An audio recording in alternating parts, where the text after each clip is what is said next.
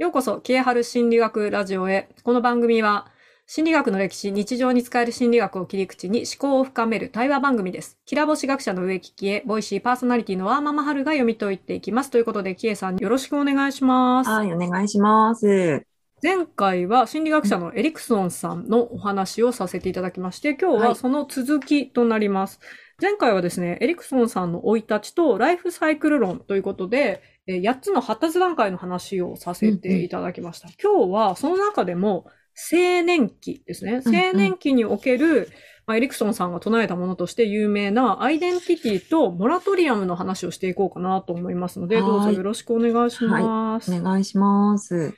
この青年期っていうのは大体いくつぐらいを指してるんですか？そうですね。ちょっと前までは思春期、その12歳ぐらいから20歳、22、3歳ぐらいまでって言ってたんですけど、今どんどん伸びてて30歳ぐらいまでなんじゃないかっていう説も あったりしてますが、まあちょっとね、時代のね、流れによってね、ちょっとこう、ブレはあるにしろ、まあ大体、えっ、と、思春期ぐらいから、えっ、と、社会人になる手前ぐらいまでって、大学生ぐらいまでって思ってもらったらいいかなと思います。これいわゆる第二次成長期って言われる時期と重なる感じですか、そうですね。思春期ね、10代なんか特にそうですね。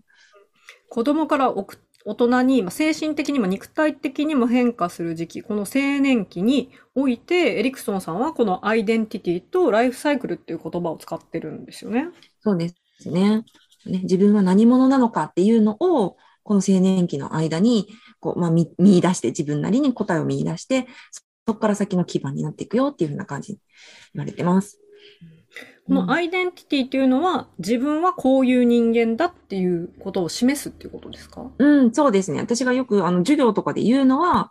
あの、もし皆さんが、えー裸で、真っ裸で、砂漠に投げ出されたとしたら、自分のことを何て説明しますかみたいな感じで聞いたりしますね。その時に、私は、まあ、例えば日本人で、女性でとか、まあ、喋ってる言語が日本語だから、あにに日本人なんだなとか、えっ、と、こんなことを勉強してきてとか、こういうものが好きでとかって、そういう、そこでまあ説明できるものが、まあ、アイデンティティですよっていうふうな感じになります。なので、まあ、一般的な人から見てわかるものから、もっと精神的な自分の価値観まで、すごく広いとは思うんですけど、そこでまあ自分の言葉として説明できるものっていうふうに。で、えっ、と、過去から今につながってて、今から未来にもつながっているだろうっていう、この連綿、あの、連なるに面ですよね。はい。連綿っていうのが私はぴったりだなと思うんですけど、あの、うん。途切れてるようで繋がってるっていう感じが、過去から未来、現在未来に向かって、えーある、そういう感じとかっていうのが、えーアイデンティティだと私は捉えています。うん。じゃあ自分のこの経験とか体験からうん。積み上げてきたものだったり、あと他人とか社会からあなたはこういう人ですよとかこういう人種ですよ的なことを、まあ、表現されてきたものだったりそれらがつながっていてアイデンティティになるっていう理解でいいですか？そうですね。まあ、し思春期というかその青年期の時にそこを組み替えるって感じかな。今までこういうふうに言われてきたのって本当かなみたいな、なんとなく疑問とかも皆さんあったんじゃないかなと思うんですよね。あの、真面目な子だって言われてたけど自分の真面目じゃないところを発見して、なんかそうじゃない自分もいるんだみたいな、そういうふうな、こう、組み替えの時期だとうんうん、いう感じがしてます。じゃあ自分が思ってる本来の自分と、まあ周りから思われているだろうを、うんうんまあ、認められてる自分がこう一致するっていう感じですかね。そうですね。一致させていくみたいなね、一致させていって、これがアイデンティティの確立ということで、うん、うん皆さんに、えっ、と、まあ、こういう人だよねって思われるようになるんですよね。そうですね。自分でもこういう人だなって思ってるのとね。で、これ見ていて思ったんですが、これみんながみんなうまくできるわけじゃないですよね。多分ね、難しい人は、いやまあ、私はこのエリクソンさん自身もだいぶ難しかったんじゃないかと思うんだけどね。はい。あの、うん、難しい人はとても難しいと思うから、エリクソン自身が、エリクソンさん自身がこう、もがいてるからこその湧いて出てきたアイディアじゃないかなとは思いますけどね。うんうん。なんで、キエさんが難しいかと言ってるか、えっ、と、前回の補足になるんですが、あデクソンさんって、えーユダヤ人なんだけども、見た目がユダヤ人でないということで、うん。ユダヤ系社会の中でちょっと若干迫害されていて、でも、実際の社会に出ると、お前ユダヤ人だろってことで、二重に迫害をされてたんですよね。うん。しかも、えー自分の実の父親が、まあ、誰なのかよくわからないっていうこともあったり、えー今度は、えーユダヤ系がナチスによって迫害されるのでアメリカに移動するんですが、アメリカに行っても自分はアメリカ人ではないっていう葛藤もあって、なんかこう自分って一体何なんだろうっていうことをずっと考えながら、えー学問を深めていった人なので、うんそれがこのアイデンティティっていう論に提唱するのに関係してるんじゃないかっていうふうに、あの、K さんが、えー言われてるんじゃないかと補足しています。ありがとうございます。その通りです。はい。じゃあ、このアイデンティティの確立がうまくいかないと、まあ、拡散って言われる状態が起きるよっていうことをエリクソンさんは言われてるんですが、これ拡散っていうのはどういうことなんですかね？まあ、要は、こう、自分が自分じゃない感じというかね、あの、なんだろう、ば、ちりぢりになってるんですよね、拡散っていうのはね、じそのままで言うとね。で、うんえっ、と、何種類かあったけど、はい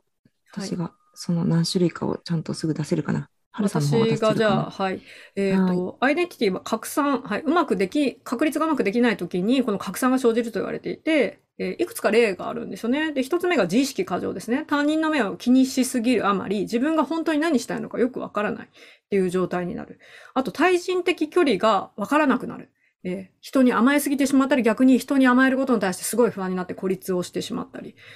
で、他にも時間的な展望の拡散っていうのも言われていまして、こう未来がイメージできないんですよね。今が良ければいいっていう考え方になってしまったり、勤勉性の拡散というのもあって、あの、現状の自分の仕事とか勉強がうまく手につかないっていうのも拡散の一つと言われています。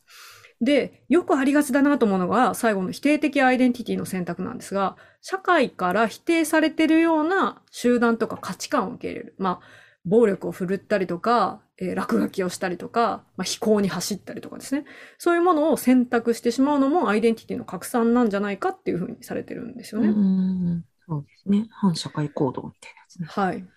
で、これは、まあ自分がこういう人間なんだっていうことを自分がうまく確立できないことによって、えー起きてくるとされてるんですが、うん意外とこういうケースって、この青年期の人ってなんかちょこちょこ問題行動として見たりするなっていう印象があるんですけど。うん。あの、何やっても続かないとかね、転職繰り返すとかね。うんうん。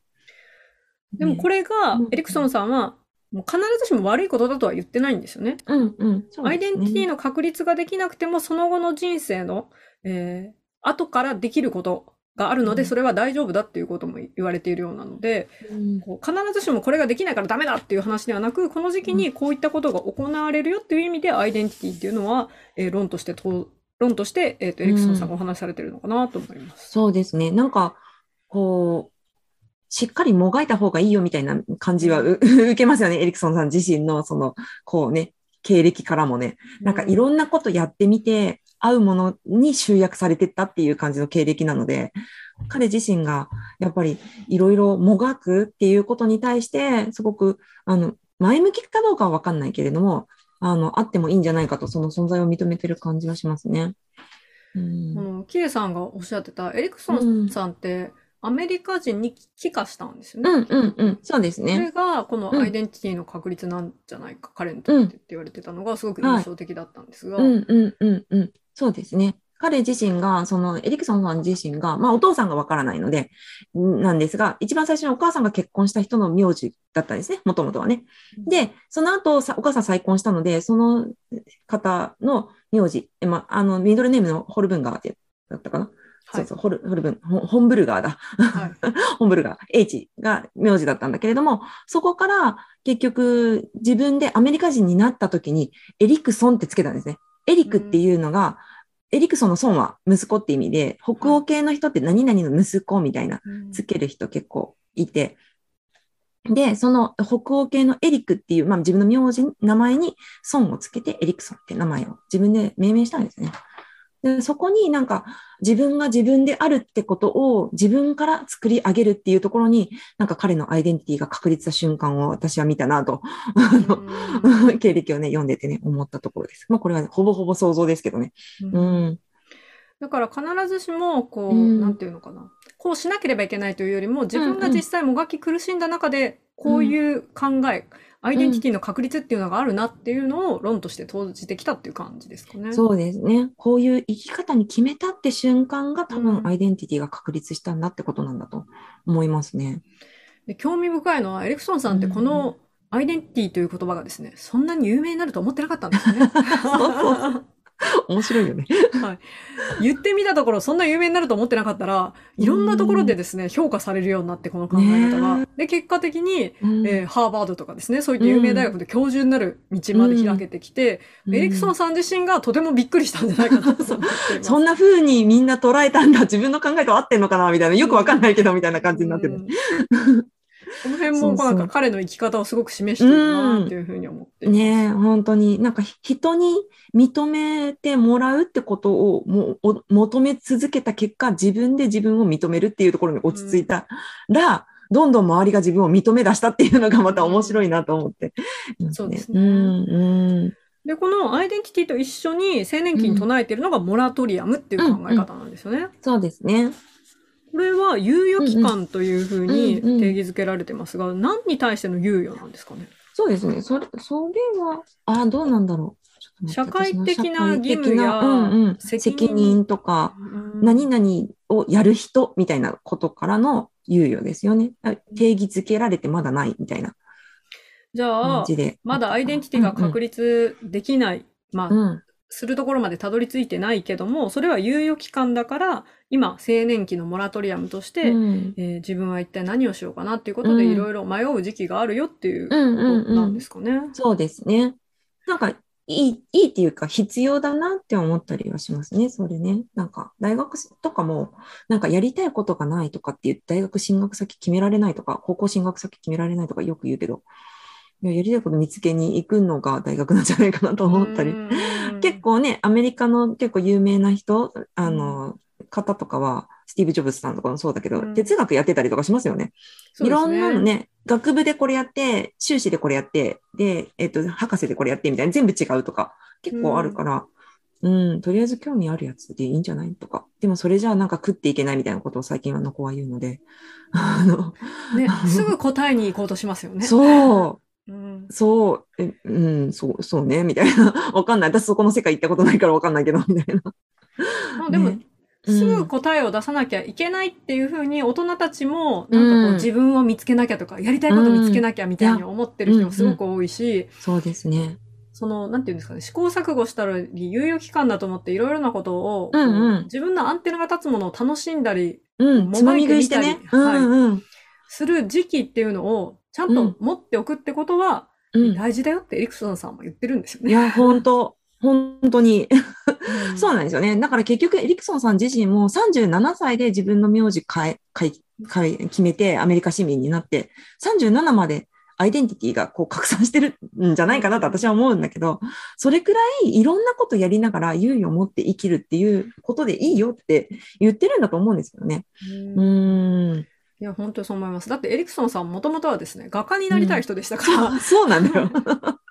全然心理関係の仕事しようなんて夢にも思ってなかったことなんですね。うんうんそれがなんかいろんなことを自分のアンテナが立つままにやってきたら、気づいたらアメリカにいるし、気づいたらこんなところで教授もしてるっていう話になっているので、ここのモラトリアムを有効活用したっていう実感があるから、ここでモラトリアムを定義づけてるのかな、なんていうふうに思って思いますね。本当に。なので、なんかあんまり早く決めなくていいんじゃないのかなって。なんかフラフラするのが良くないとか、役に立たないと良くないみたいな風潮。あうそうんですね。ね、あるけど、役に立たないってそんなに悪くないんじゃないのかなとは思いますけどね。うん。役に立つっていうのも、うんいつ立つかわからないし、うん誰の役に立つのかっていうのもわからないんですよね。うんうんそれは他人とか自分がもう今の時点で決めれる問題ではないので、うんうん。それをまあ楽しんだり、そこに、なんていうんですかね、こう、ネガティブケーパビリティね。不不確定や不安定な状態にずっと佇める力を持ってる人の方が、モラトリアムも楽しめるし、自己のアイデンティティを確立ししやすくなるんじゃないかな、なんていそうですね。うんうん。なんか何でもかんでもいい悪いでジャッジしなくていいかなと思うんですけどね。うん。特にこの文明社会においては、モラトリアムの期間が長いっていうふうに言われていて、あうんまあ、昔ですね。昔って多分親の仕事を子供の頃から手伝って、学校に行くとかではなく、そのまま親の仕事をやるっていう形で青年期を迎えていた人が多くいますので、そういう場合って、あの、すぐ大人の仲間入りをしているので、このモラトリアムってあんまりないんですうんよね。うんうん。でも近現代になってくると教育機関が整備されているので、少しこのモラトリアム、まあ、勉強したりとか、旅に行ったりとか、恋愛をしたりとか、あの、自分の直接的なこう学業には関係ないことをやってみる期間、音楽をやるとか、なんかそういったこともできるように、まあ、恵まれてるって言い方がいいのかわかりませんか選択肢が増えたね。はいうんなので、モラトリアム期間を、まあ、じっくり楽しめる、取れるっていうことは、アイデンティティの確立にとってもいいんじゃないかっていうのが一つされてますね。そうです。ね。人生長いからね、しっかりモラトリアムした方がいいよね。そのね、決められた頃はさ、もう50歳、60歳でもう隠居じゃん。そう。ね親がやってたことをそのままやるとか、親がやってたことを事業を告げないんだったら、もうどっかにすぐ手出されるとか、ね、うん結婚させられるとかっていう時代だったら、やっぱもうね、に50年、60年でこう終わ終わってしまうというか、終わりがわかるって感じだけど、今、80年、100年が普通だから、しっかりモラトリアムした方がいいような気がしますけどね。うん。まあ、キエさんも私も十分モラトリアムを楽しんでる人だと思います 本当だね。やりたいことの基準が楽しそうだからね。そうですね。はい。役に立ちそうとか、あなんかそういうのであんまりり選んでないんですうん、よね。ないね。まあ、その、やったことが誰かの役に立てば、まあ、た立つことに越したことはないっていうのはあるかもしれないけど。うん。結果的にそうなったっていう感じで、そうだね別にそれが選択基準にはならないってことですよね。うんうんうん本当にうん本当に。ううんん。しっかりモラトリアムが許せる社会を作っていきたいなと思います。子供たちにね。そうでうん。すね。うん。迷っていいよって。うん。実際、キエさんのところに来られるお子さんとかも、モラトリアムなんだろうなって思う方って多いですか、ああ、そうだね。なんか、それこそ早まってんのかなとは思うね。なんか中学とかで。うんうんううんんうん。うん。なんか、私たちの時代の頃はまだ17歳、18歳ぐらいでモラトリアムだなって感じだったけど、大学生の時とかね。なんとなく早まってる。なんか早いうちから決めないとって焦ってるけど決められないみたいな感じで。なんか決めないと損するとか、決めないと不利益があるみたいな風潮はありますよね。うん、ありますね。うん。あとなんか迷惑かけたくないみたいなこと言う。早く決めて迷惑かけたくないみたいうん。な。誰に迷惑なんですか？わかんない。親？かな？な。うんうん。なんか、あと悩みたくないっていう。うーん。そう、悩むって人間しかできないから、え、もっと享受したらいいのにって思うんだけど、うん、人間にしかできないとっても特別なことだよ、悩むってって思って、うんもっと悩めみたいなこと私は言うんだけど、悩みたくない、悩む時間を使いたくないとかっていう。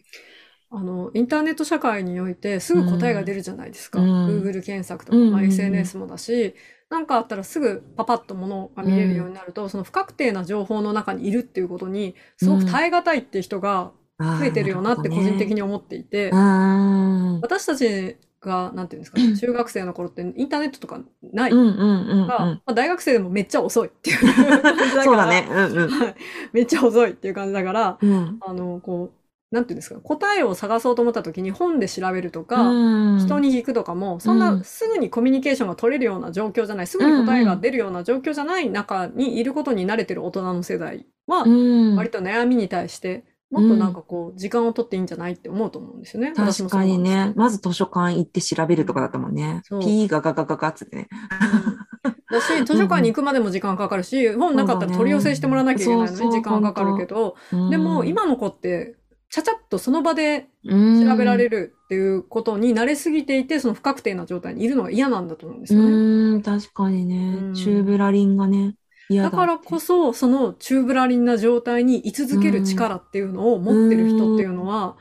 こう、なんていうんですかねすごく思考力が深まると思うし、そうだね。自分の、こう、なんていうんですかね、瞬発的な答えの出し方ではなく、じっくりと、うん深く深く自分の内側を探る、結果的にはそっちの方が近道だったみたいなことがあるんじゃないかなっていうのは思ったりします。なるほど。使えるフィールドが違うかもしれないね。なんか筋肉で言ったらチキンみたいな。あ、そうそうですんね。そう、筋チキみたいな。チキン。そうね。うん。ということで、うん話が脱線しそうなので、戻っていきたいと思います。もうね、二人で喋ってたらずっと喋っちゃうからね。はいということで、えーはい今回はエリクソンさんうん2回目におきまして、ライフサイクル理論の青年期のアイデンティティとモラトリアムの話をさせていただきました。はい。今日もキエさんありがとうございまはい、した。ありがとうございました。えーこのキエハル心理学ラジオは、ツイッターで、ハッシュタグキエハル心理学ラジオで、えー感想やご意見等をつぶやいてくださいますと、私たちがいいねを押しに行ったりコメントをしておりますので、どうぞ気軽にお待ちしております。では、今日も最後までお聞きくださいましてありがとうございました。また次回。